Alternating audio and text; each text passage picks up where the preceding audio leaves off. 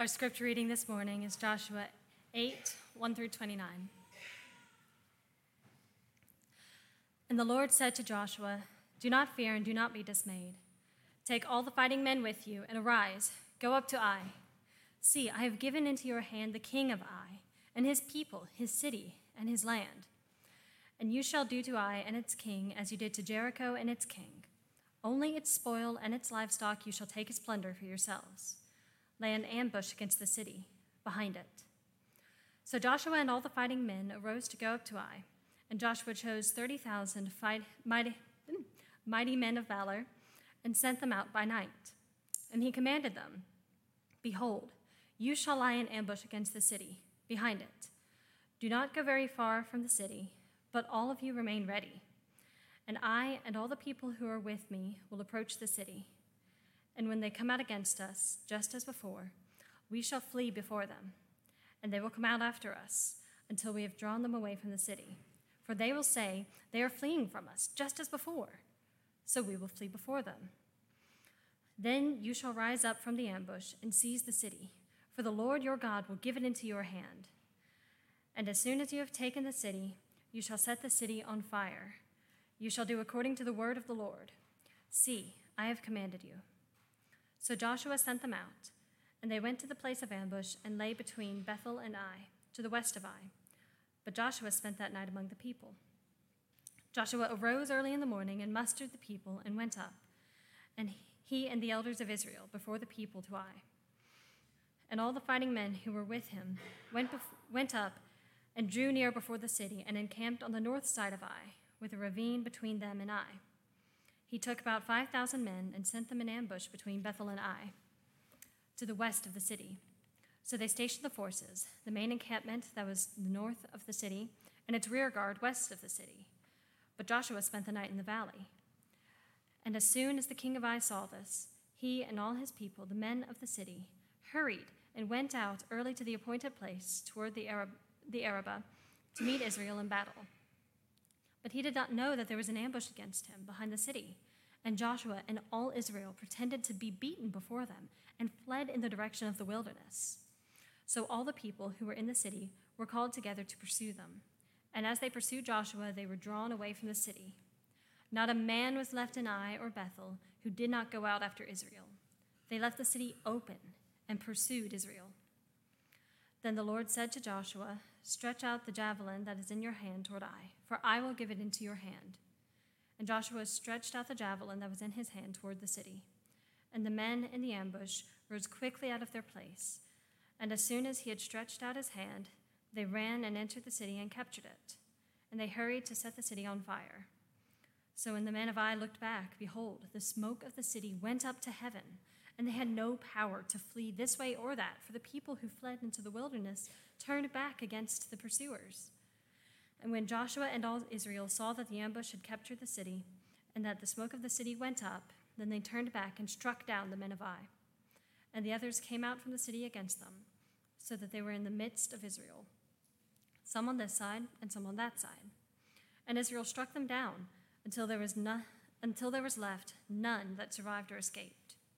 But the king of Ai they took alive and brought him near to Joshua. When Israel had finished killing all of the inhabitants of Ai in the open wilderness, where they pursued them, and all, uh, all of them to the very last had fallen by the edge of the sword, all Israel turned to Ai and struck it down with the edge of the sword. And all who fell that day, both men and women, were 12,000, all the people of Ai. But Joshua did not draw back his hand with which he stretched out the javelin until he had devoted the, all of the inhabitants of Ai to destruction. Only the livestock and the spoil of that city Israel took as their plunder, according to the word of the Lord that he commanded Joshua. So Joshua burned Ai and made it forever a heap of ruins, as it is to this day. And he hanged the king of Ai on a tree until evening. And at sunset, Joshua commanded, and they took down his body from the tree and threw it in the entrance of the gate of the city and raised over it a great heap of stones, which stands there to this day. The word of God for the people of God.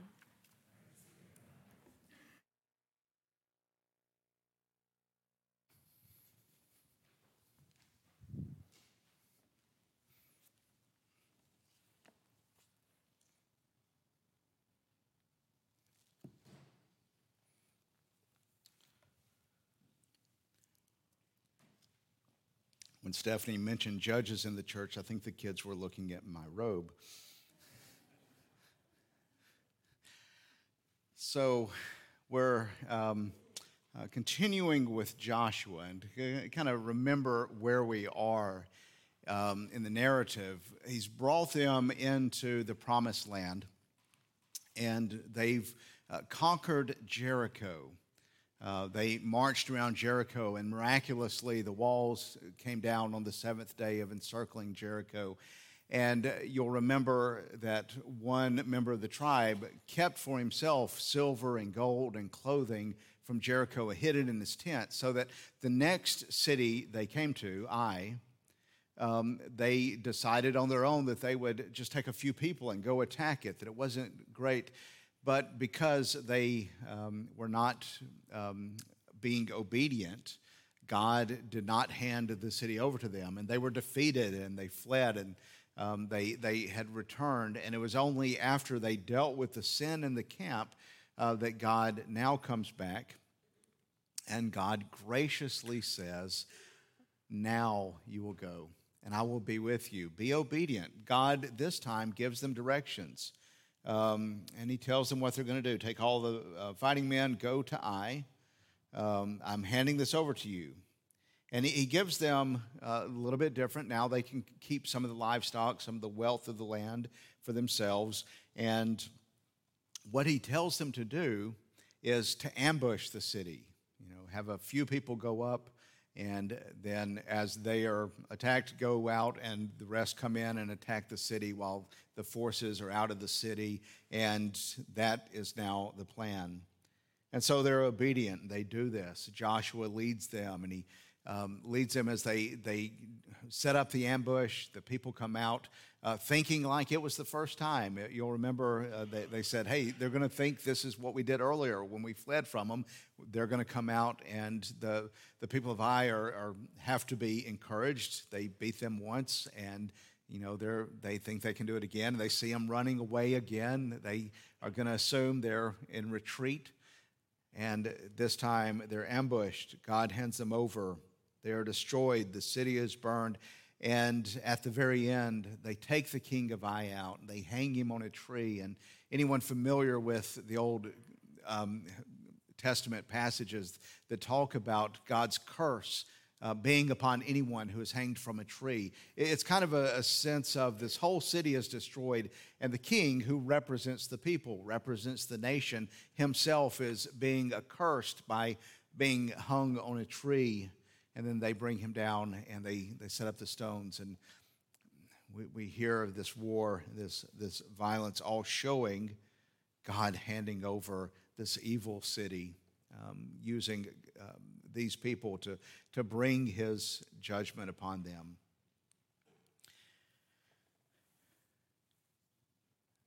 The big thing I want us to see in this passage is that this is not Jericho.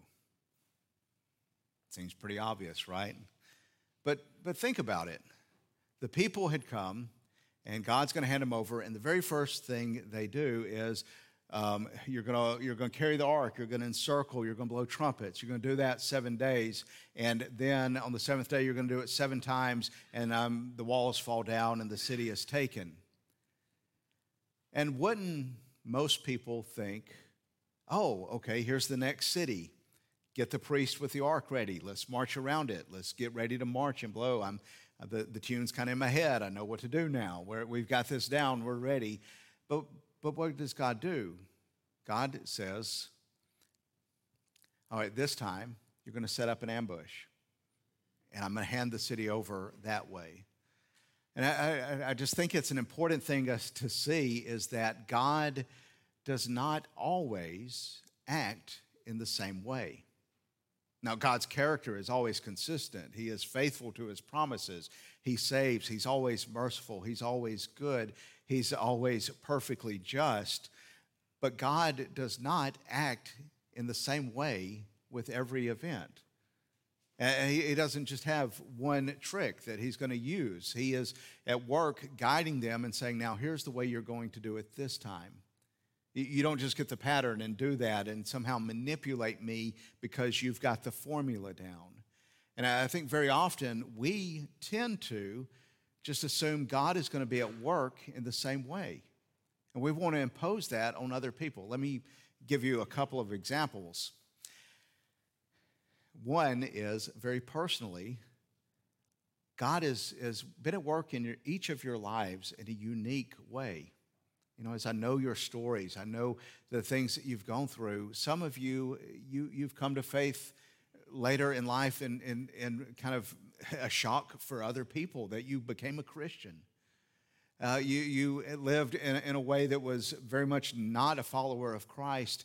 And in a sudden moment of hearing the gospel, you were transformed and you changed, and your life was very different. It was a 180 degree change. You were, God grabbed you and set you in a different path.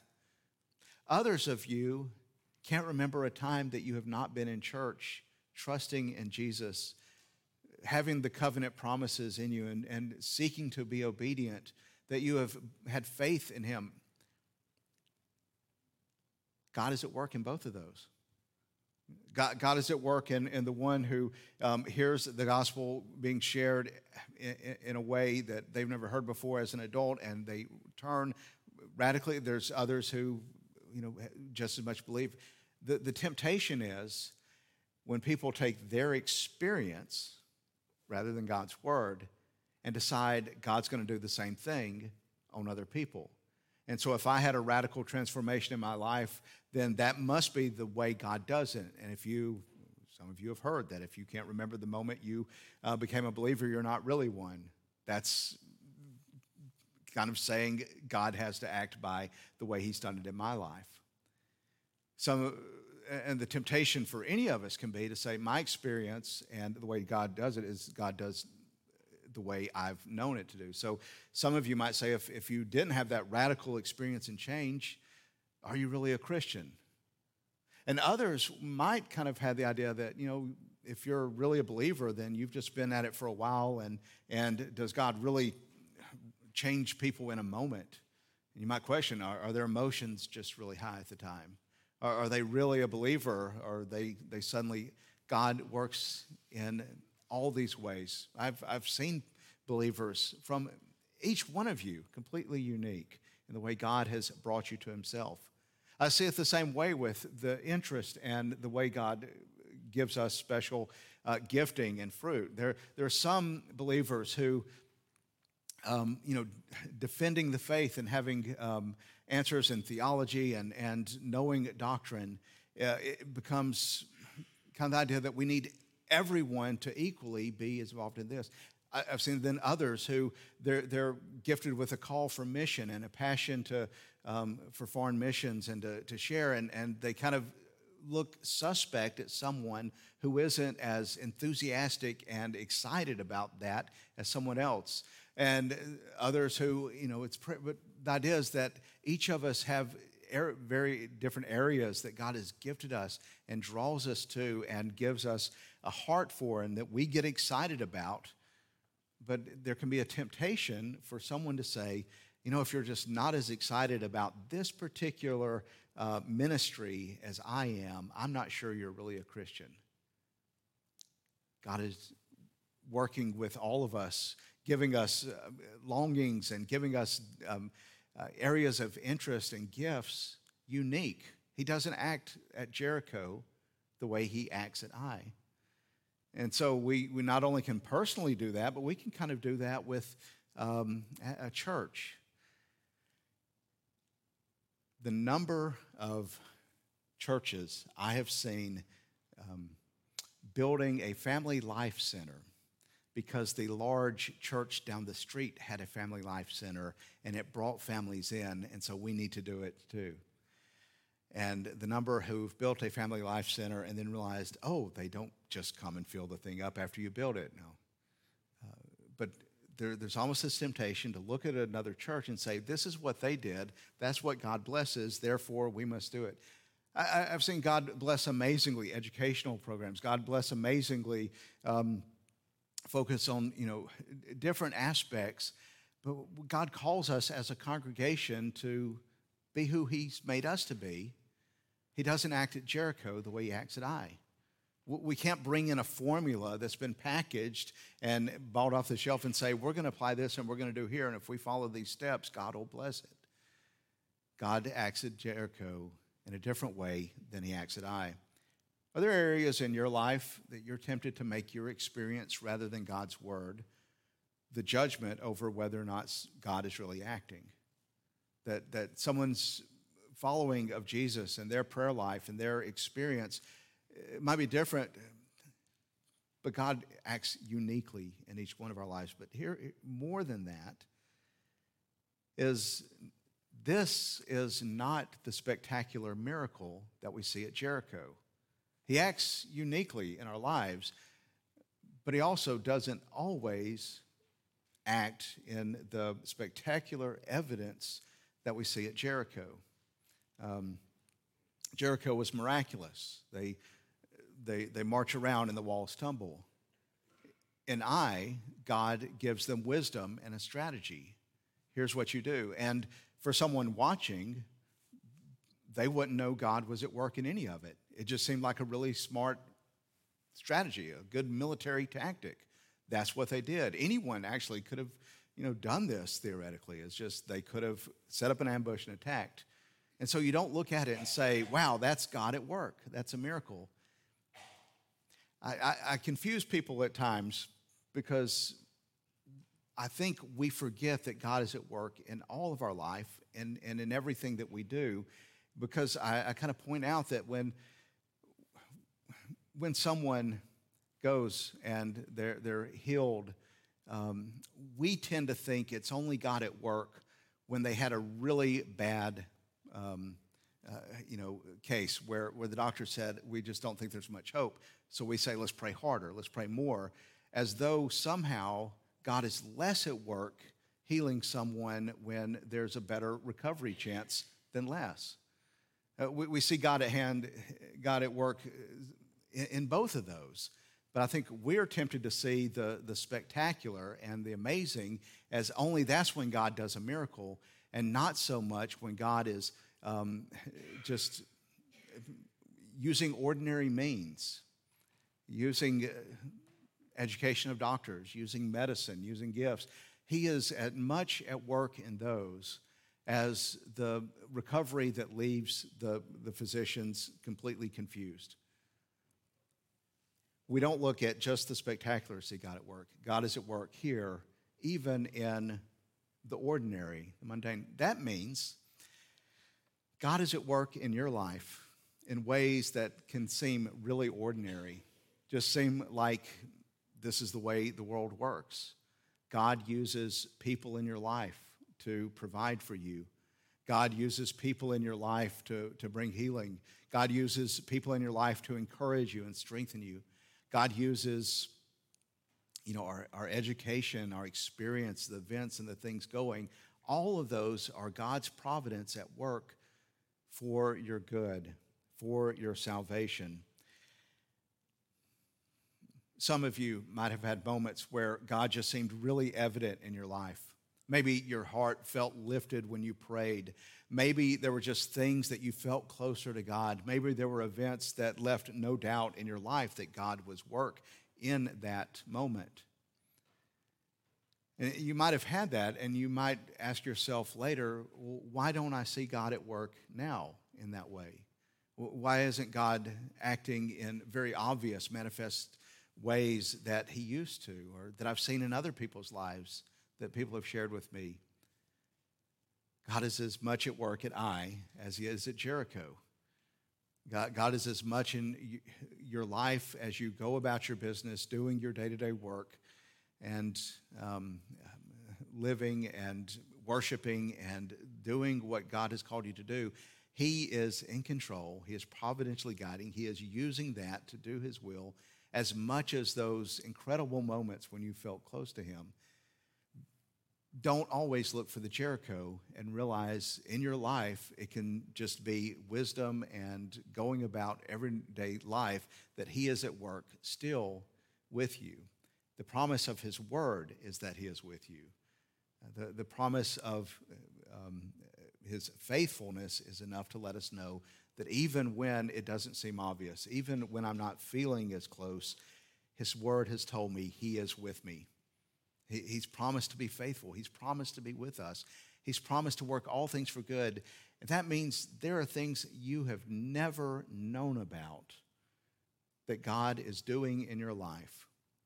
You don't have to know about it, you just have to trust that He is. There are things, not only just amazing things God does that we see, but there's things He's protected us from that we've never known about. There, there's things that He's doing we might know about 20 years from now. There's things He's doing in our life we might not be aware of until we're in glory. But the promise is, even in what seems very ordinary, God is at work. He doesn't always act the same. He doesn't always um, do the, the spectacular and, and the amazing, but here is also the incredible grace of God. Not only does God work in our life in spite of our sin, God works in your life using your sin for your good and for your glory. Do you notice the strategy is an ambush? And they say, and we will flee, and they will see us fleeing and think like we did before. And all of that was because they had sinned. They had not been obedient to God. They had not done what God wanted, and they were forced to flee. And God is going to use that where the people see, oh, they're doing what they did before in their sin, and that is part of God's strategy and the way He's going to use to hand the city over to them. Now, please do not hear me wrong. That does not mean go sin and say, oh, God's going to bless it and make it good. That does not mean say, I'll do whatever I want and God's going to work out good. If you have a heart that is saying, I want to sin, I want to warn you that is a sign that you are not in Christ. That is a sign that you are headed for the condemnation of sin if your thought is, I can just sin and God will do whatever. Don't take it as, hey, the Bible says I can go sin. They would have been much better off to be obedient. But do take this there are sins in your life that you can take great comfort in as much as they are wrong, as much guilt as they brought as much as God hated them and as much as you look and see, you did not overthrow God's will for the universe. God's grace is so great that not only does He forgive our sins, but He uses our sins for His glory and our good. That He takes their rebellion and their sin and flips it over to use it as the method of which He conquers Ai is a sign of how rich his mercy is and how deep his grace is. Repent of your sins, turn away, be obedient, but know that even your failures are within God being using for good and for his glory. We see that here. And don't we even see it at the very final moment? the very final moment, I, I'm just astounded at these little things that seem so insignificant, but then they point us even here to Jesus. God uses even sin for his glory. He used the greatest sin of all for the greatest good. What sin could be worse than killing the Son of God? And as we see a king taken outside of the city and hung on a tree, bearing the curse. He rightfully does.